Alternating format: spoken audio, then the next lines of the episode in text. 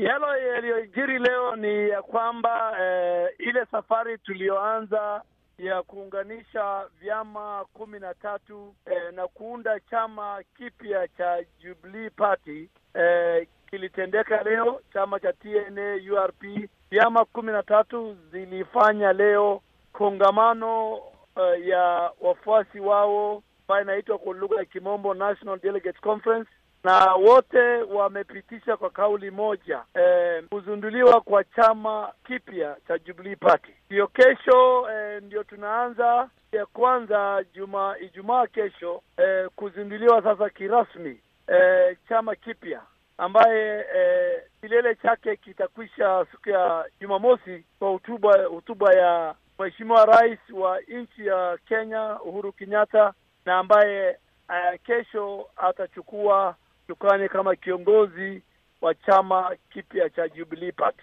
Na kama unavyojua, kumekuwa na tetesi kwamba labda vyama hivi vikiungana pamoja wakati wa uchaguzi ule wa awali, zile wanaita kwa Kiingereza primaries, uh, labda kutakuwa hakuna uwazi. Hebu zungumzia swala hili, manake linaonekana linaibuka kila wakati. E, kwa sasa kisheria e, tumeiziba hiyo pengo.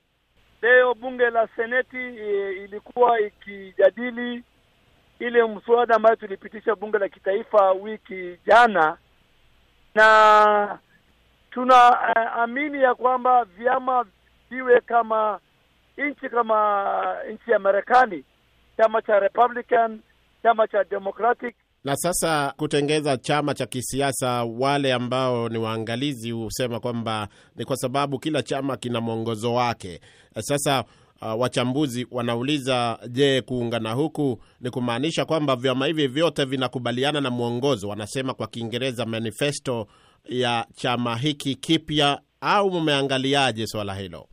Ndio, kesho ndio tutawapatia fursa wafuasi na wanachama wa hiyo vyama vyote, ambaye tutakuwa na nafasi ya kupitisha manifesto ya chama kipya. Uh, tetesi zingine ambazo zimetokea, wengine wakisema ni vizuri, wengine wakipinga kule kuhama kwa wanasiasa kutoka kwa vyama vingine, hususan wale wanasiasa ambao tayari wanashikilia nyadhifa tofauti tofauti. Imekuwaje sasa wanahamia sasa na hawakuhamia hapo awali? Ni kwa sababu ya sera za chama hiki kipya au wanataka tu nyadhifa zingine baadaye kisiasa? Eh, ya kwanza eh, wakati eh, katika nchi yetu siasa imekaribia, kuna ile tunaita political realignment. So hiyo ni, ni kawaida kila wakati tuna tunakaribia uchaguzi eh, watu wanabadilisha eh, eh, vyama